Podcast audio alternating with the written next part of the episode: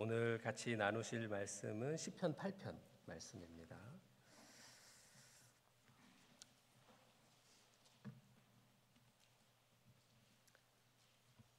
찾으셨으면 제가 봉독해 드리도록 하겠습니다. 여호와 우리 주여 주의 이름이 온 땅에 어찌 그리 아름다운지요 주의 영광이 하늘을 덮었나이다. 주의 대적으로 말미암아 어린 아이들과 젖먹이들의 입으로 권능을 세우시며 이는 원수들과 보복자들을 잠잠하게 하려 하심이니이다. 주의 손가락으로 만드신 주의 하늘과 주께서 베풀어 두신 달과 별들을 내가 보오니 사람이 무엇이기에 주께서 그를 생각하시며 인자가 무엇이기에 주께서 그를 돌보시나이까 그를 하나님보다 조금 못하게 하시고 영화와 존귀로 관을 씌우셨나이다. 주의 손으로 만드신 것을 다스리게 하시고 만물을 그의 발 아래 두셨으니 곧 모든 소와 양과 들짐승이며 공중의 새와 바다의 물고기와 바닷길에 다니는 것이니이다. 여호와 우리 주여 주의 이름이 온 땅에 어찌 그리 아름다운지요. 아멘. 아멘. 어, 오늘 또 특별하게 불러주셔가지고 제가 이 아침에 여러분들과 같이 말씀 나누게 되었습니다. 제가 어, 불러주시면서 이번 주에 계속 이제 시편 말씀 가지고 어, 나눈다고 그러셨는데 그 우리 이명희 목사님께서 그 이제 예배 어떻게 할지 진행할지 소개해 주시면서 어, 그래도 시편 8편은 다 아시는 시편이라 잘 알려진 시편이라 좋으시겠다고 엄청 부러워하셨습니다. 그래가지고 제가 아, 좋은 거구나 그 마음을 가지고 우리 시편 말씀 가지고 같이 잠깐 말씀 좀 어, 나누려고 합니다. 어, 시편을 여러분 볼 수 있는 여러 가지 관점이 있겠습니다만은 오늘 세 가지 관점에서 이 하나의 시편을 보는 그 방식에 대해서 좀 얘기 나눠보려고 합니다. 그 제가 말씀드리는 세 가지 관점은요. 첫 번째로는 시편 기자의 관점, 그 다음에 시편 편집자의 관점, 그 다음에 정경적 관점 혹은 신약 신학 신약 성경의 관점이라고 할 수 있을 것 같습니다. 이 세 가지 관점에서 보면서 오늘 이 시간 함께 기도할 것들과 함께 오늘 하루 동안 살, 살면서 묵상할 것들을 좀 나눌 수 있으면 좋겠습니다. 여러분 시편 시들은요 여러 가지 상황에서 기록되었을 수 있습니다. 어떤 시는 전쟁에 승리한 것에 대한 감사의 찬양 있을 수도 있고요. 어떤 시는 개인적으로 겪는 고난 중에 눈물로 적은 시도 있고요. 어떤 시는 유다 왕의 대관식에서 부르는 찬양도 있습니다. 여러분 아셨는지 모르겠지만 또 어떤 시는 멸망하는 이스라엘을 보면서 하나님 앞에 부르짖는 탄식도 있고요. 여러분 물론 잔잔한 봄바람을 맞으면서 들판에서 노래하는 시들도 있겠습니다. 개개의 시들은 특정한 상황 속에서 읽을 수 있다는 말씀입니다. 이것을 우리가 시편 기자의 관점 이라고 얘기할 수 있겠고요. 두 번째로 여러분 시편이 1편부터 150편까지 있는데 이 1편부터 150편까지의 시편은 순차적으로 하나씩 기록되어서 시편이라는 책이 된 것이 아니라는 거죠. 개별적으로 노래되고 있듯 이 150편에 서로 다른 시편 사실은 더 많은 시편이 있는데 그 중에서 150편을 선곡해서 어, 이 어, 역사의 어느 시점에 이 150편을 모아서 한 권의 시편으로 만든 것입니다. 이것은 마치 우리가 가지고 있는 통일 찬송가나 새 찬송가하고 비슷하다고 할 수 있겠죠. 여러분 우리가 통일 찬송가 앞에 목차에 보시면 이게 찬송가별로 묶어놔 있는 거 어, 기억하실 것입니다. 하나님을 찬양하는 노래들이 모여 있고요. 주님이 받으신 고난을 노래하는 찬양, 찬송들이 모여 있기도 하고, 여러분 우리 잘 아시는 대로 성탄절 찬양들도 따로 모여 있고요. 그리스도의 그리스도와 복음을 향한 우리의 헌신을 노래하는 찬송들도 모여 있습니다. 장례식에서 부를 만한 찬양들도 모여 있고 영광송이나 축복의 찬송들도 모여 있는 것을 볼 수 있습니다. 여러분 성경 시편도요. 이 150편을 특별히 모아 놨으며 특정한 상황에서 부를 수 있는 시들이 모여 있기도 합니다. 절기에요. 여러분 성전에 올라가면서 부르는 찬양들이 있고요. 새해를 맞이하면서 왕으로 등극하시는 여호와를 찬양하는 노래들도 모여 있습니다. 이렇게 시편의 찬양들이 어떻게 모여 있는지를 보는 것을 우리가 편집자의 시편 편집자의 관점 혹은 에디터 혹은 컴파일러의 관점이라고 볼 수 있겠죠. 이 편집자의 관점에서 오늘 시편 8편이 주는 insight도 있습니다. 마지막으로요. 여러분 신약 성경 여러 곳에서 이 시편 8편을 인용하고 있습니다. 따라서 신약 성경 기자들이 시편 8편을 어떻게 이해하고 시편 8편을 통해서 무엇을 바라보았는지 우리가 신약 성경 여러 곳을 찾아가면서 또 볼 수 있다라고 하는 것입니다. 그런데요, 여러분 솔직히 이 세 가지 관점에서 자세하게 시편 8편을 살펴보자면 사실 끝이 없겠습니다. 다만 이것들을 간략하게 우리가 잠깐 보시면서 오늘을 살고 기도하면서 담아갈 수 있는 메시지들을 나눌 수 있으면 좋겠습니다. 여러분 시편 기자의 관점에서요. 먼저 시편 8편을 살펴보면 이것은 어, 오픈 엔딩이다라고 이야기할 수 있을 것 같습니다. 여러분 시편 8편의 역사적인 정황을 찾는다는 것은 매우 어렵습니다. 내용 중에서 역사적인 정황을 추정해 볼 만한 단어나 그 내용이 없어서 그렇습니다. 그러나 시편 8편의 내용을 보면 그 내용이 여러분 방금 읽어 보신 것처럼 창세기 1, 2장과 매우 관련이 높다는 것을 우리가 볼 수 있습니다.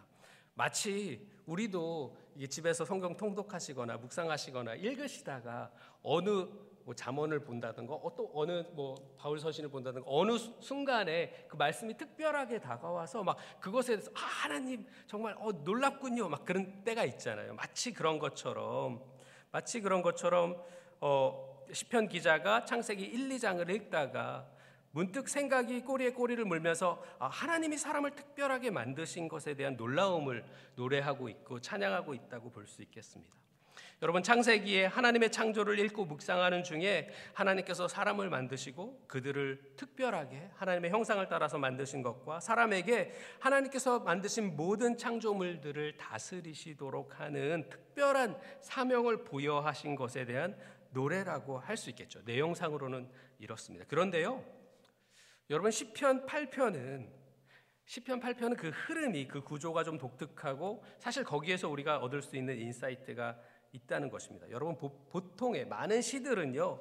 이렇게 오늘 시편 8편처럼 자연에서 하나님의 경이로움을 노래하게 되면 그 경이로움을 노래한 뒤에 언약과 율법으로 율법에서 보이는 하나님을 찬양하는 것으로 또 넘어갑니다. 보통은 또 많은 경우에는 또 그 부분에서 넘어가서 자신에게 닥친, 닥친 환란이나 고난을 언급하고 언약을 바탕으로 구출해 주실 것을 요청한다던가요. 아니면 그 환란과 고난 속에서 무너져버린 현실에 대해서 비탄한다던가 그런 어려움 속에서 구출해 주신 하나님을 찬양한다던가 그래서 그것에 따라서 이 시의 종류가 바뀌게 되는 거죠. 아니면 언약과 율법에 비추어서 우리 자신의 부끄러운 현실과 죄를 자각한다던가 뭐 그래서 회개한다던가 뭐 그런 식으로 많이 진행이 됩니다. 그런데 여러분 시편 8편의 구조는 오늘 보신 것처럼 창조에 나타난 하나님의 놀라우심을 찬양하고요.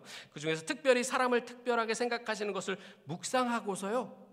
거기서 딱 끝납니다. 시가. 시편 마지막 8편의 마지막 절인 9절은요. 1절하고 똑같은 문장이 반복이 됩니다. 우리가 이것을 인클루지오라고 하는데 찬양으로 시작해서 찬양으로 끝나는 후렴구하고 비슷한 겁니다. 그러면 2절부터 8절까지 이 시편에 본 내용이라고 할 수 있겠는데 그 내용에서 보자면 이 우리가 잘 아시는 4절이 클라이막스라고 할 수 있겠죠. 사람이 무엇이기에 주님께서 그를 생각하시며 인자가 무엇이기에 그를 돌보시나이까? 여러분 이 두 이것은 두 문장이고요 평행구입니다.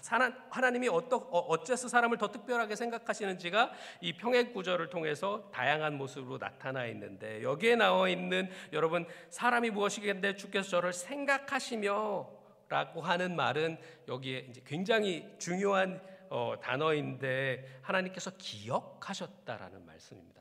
여러분 구약 성경에 하나님께서 기억하셨다라는 말씀이 나오는 것은 굉장히 중요한 의미가 있고요.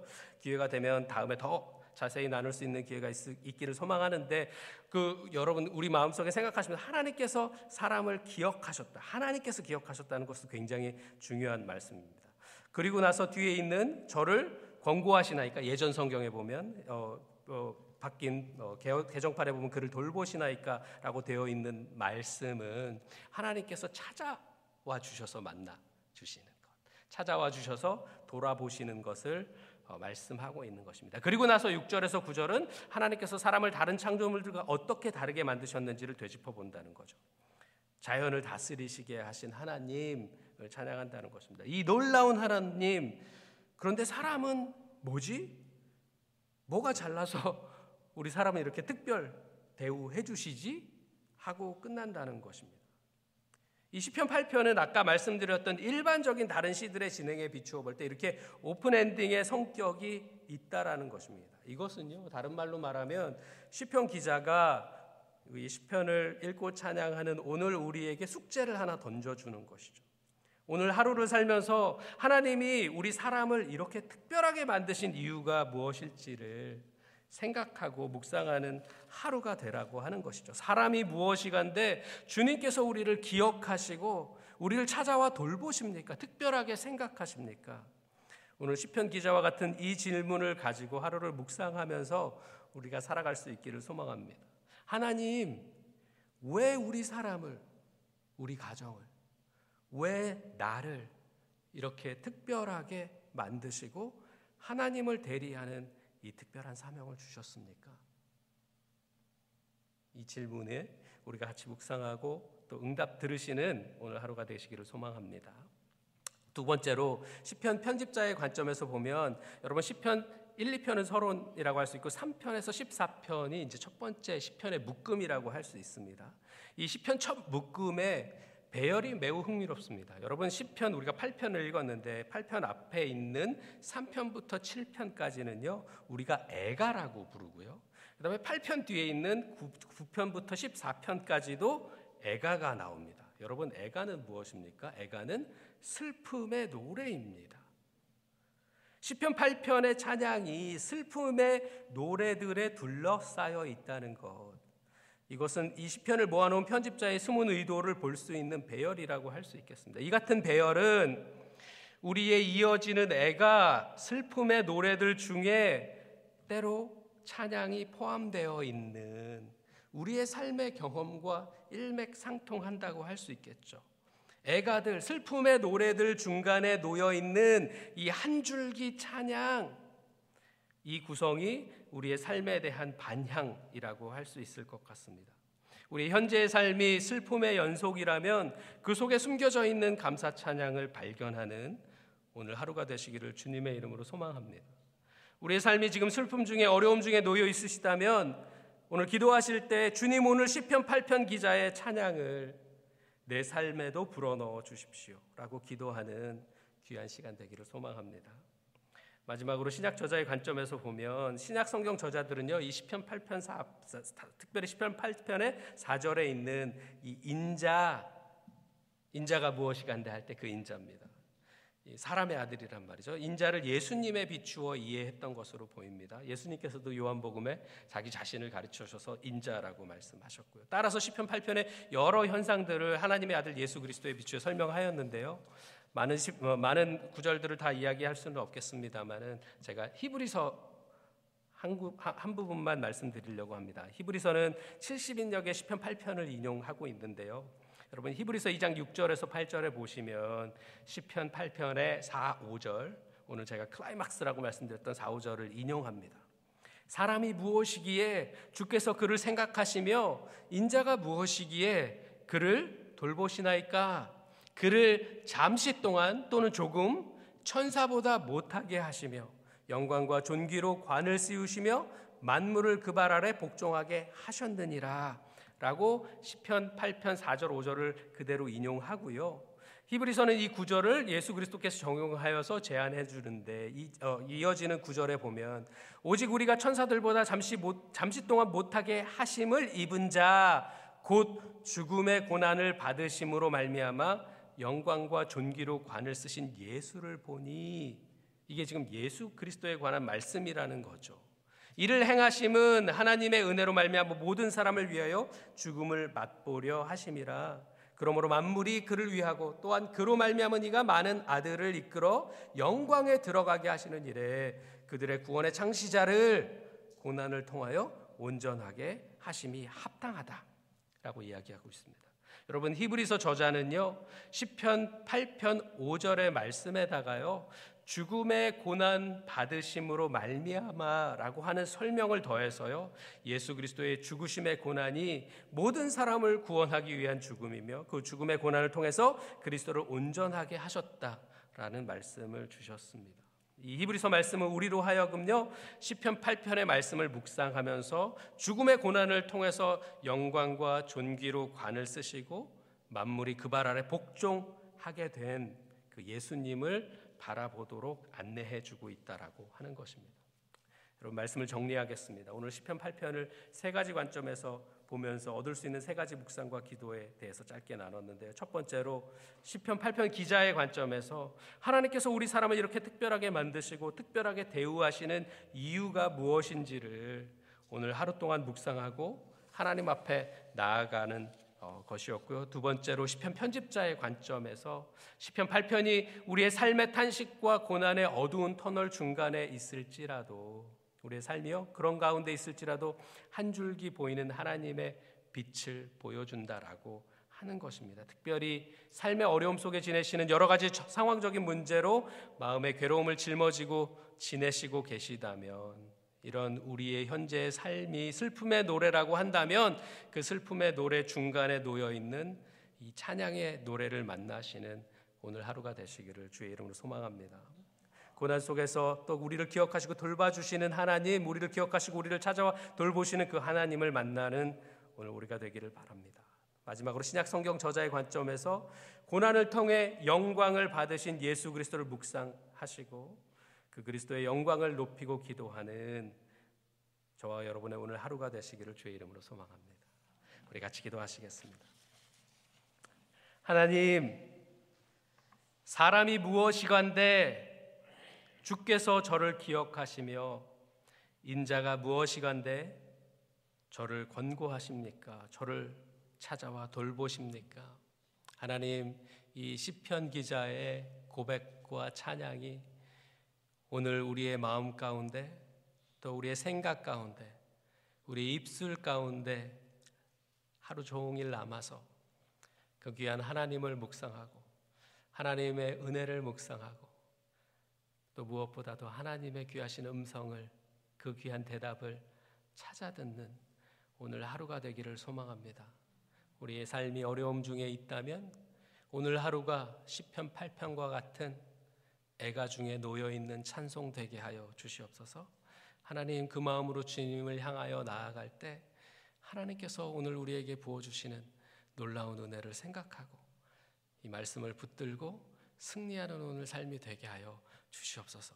그리고 무엇보다도 하나님 우리가 이 시편 8편 말씀을 보면서 우리를 위하여서 죽으심으로 영광 받으신 그리스도를 깊이 묵상하는 주님과 더 가까워지는 오늘 하루 되게 하여 주시옵소서. 주님 감사를 드리며 예수님의 이름으로 기도하였습니다. 아멘. 이 마음을 가지고 우리 또 개인적으로 더 기도하시다가 가시도록 하겠습니다.